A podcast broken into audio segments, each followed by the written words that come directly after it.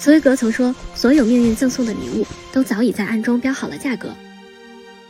你刚掉落的这根头发要再种出来的话，价格至少十块钱；要种满一颗秃头，得花掉好几万。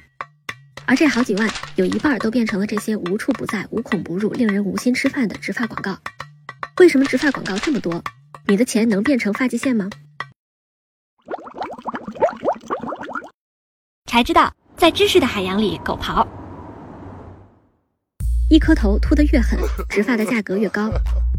根据这份行业报告，种一个毛囊单位最便宜大概在十块钱左右，一个毛囊单位包含一到三根头发。一般植发需要移植一千五百到三千五百个毛囊单位，怎么着都得几万块钱，比你熬夜工作赚到的钱多多了。但如果站在植发行业的角度来看，这门生意也不好做。植发很少有回头客，如果你植完觉得满意，那就不用再来了；如果你不满意，为了激活妈妈，自己退钱，那就更不会再来了。植发机构只能不断的挖掘新秃头来稳定客源。你好，今天您秃了吗？而挖掘新客户的方式主要有三种。就是打广告、打广告和打广告。根据一家头部植发机构的招股说明书，二零一八到二零二零三年间，他家每年一半左右的营收都花在了营销和推广上，而且营销费用每年都在增长。在二零二零年，仅仅这一家公司就在你手机的各个 App 里烧掉了三点八二亿的线上广告费，又在地铁站、公交车、机场、写字楼、购物中心、电影院，还有你家的电梯里烧掉了一点二五亿的线下广告费。对于植发巨头们来说，营销成本是最为重头的开支，所以就算你逃得过脱发，也逃不过植发广告的狂轰滥炸。那假如你没能抵挡住广告的诱惑，花钱走进了植发机构的大门，那你的钱能变成令人满意的发际线吗？和移栽植被治理荒漠化类似，植发大多是从后枕挖毛囊，再种到脱发的荒漠区，拆东墙补西墙。目前植发主要有这两种技术，它们提取毛囊的方式不同，FUT 简单粗暴。会直接从后脑勺切一块头皮下来，然后分离移植毛囊，适合脱发严重的人，但会留下一道明显的疤痕。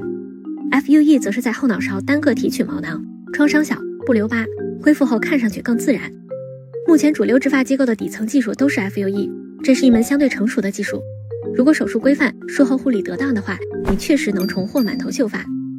当脱发程度达到了一定等级时，植发手术可能是目前唯一的治疗方式。许多植发机构还会在术前的协议书上承诺，移植的毛囊存活率能达到百分之九十五，让你放心掏钱。不过你需要注意，重获秀发的前提是植发医师的技术过关。在植发前，医生需要根据你原生头发的密度、生长方向以及个人需求等进行规划和设计，这涉及到术后效果是否美观。医生的操作技术也会影响毛囊成活率，比如如果掌握不好力度，用镊子夹坏或者夹断了毛囊，就会让你本不富裕的毛发雪上加霜。但你很难判断眼前的植发医师到底靠不靠谱。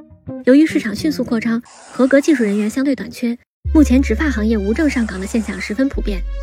比如一些植发培训班号称三天包教包会，向业界源源不断输送大量技术人才。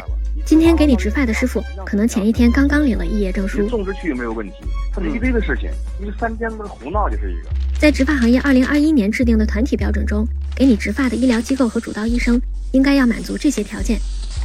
如果你要植发，那最好问清楚操作人员的履历背景，找到符合要求的医生操刀，他们才是整个植发过程中最值得花钱的一环。除了选好医生，你也需要克制一下自己的冲动，不要一听到花里胡哨的名词儿就掏钱。目前不管是哪种植发操作，都是在刚才介绍这两种技术的基础上产生的，原理都一样。比如微针植发就是用种植笔把毛囊直接打进头皮里，创伤更小，种植密度更大。但微针并不是越小越好，因为直径越小，容错率越低。也可能损伤毛囊，影响成活率。再比如这个价格为三十元每单位的技术，主要就是在微针植发的基础上，用交错取发的方式，让取完头发的区域看起来没有那么秃。无论实际效果如何，这每一项技术点都会让价格再上一个台阶。值不值得就看你自己的想法和财力了。总体来说，植发行业的许多技术都没有听上去的那么高大上，因为跟极高的营销费用相比，植发机构们花在技术研发上的钱少得可怜。即使是头部公司，每年花在研发上的费用也连百分之一都不到。许多价格不菲、名称花哨的植发技术，都只是营销噱头而已。还有媒体发现，一些看起来高大上的专利，其实还处于申请或者失效状态。路子更野的植发机构，甚至连噱头都懒得搞，直接明目张胆的坑钱。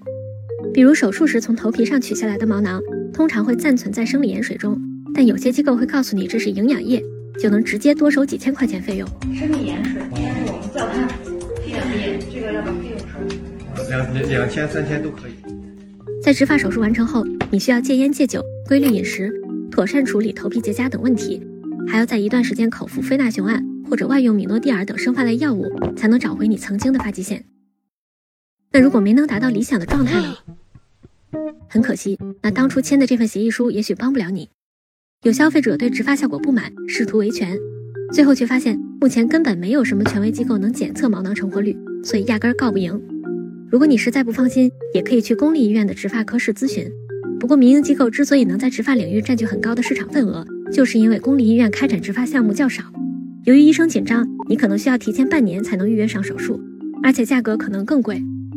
总而言之，要想拯救自己的发际线，植发确实是值得考虑的方案，但这需要你找到靠谱的操作人员，谨慎掏钱。我们只能衷心的希望植发机构能把投小广告的那么多个亿分一点出去，多培养可靠的医生，多做一些研发。毕竟秃顶已经很影响心理健康了，哪怕从人道主义的角度出发，也不要让我们斥巨资之后还是秃顶，求求了。你今天的穿搭多少钱？五万吧，大概。衣服、裤子、鞋都多少钱？要二百、二百、一百。不是五万吗？植发花了四万九千五。你可以在微博、微信、喜马拉雅、B 站等平台找到我们。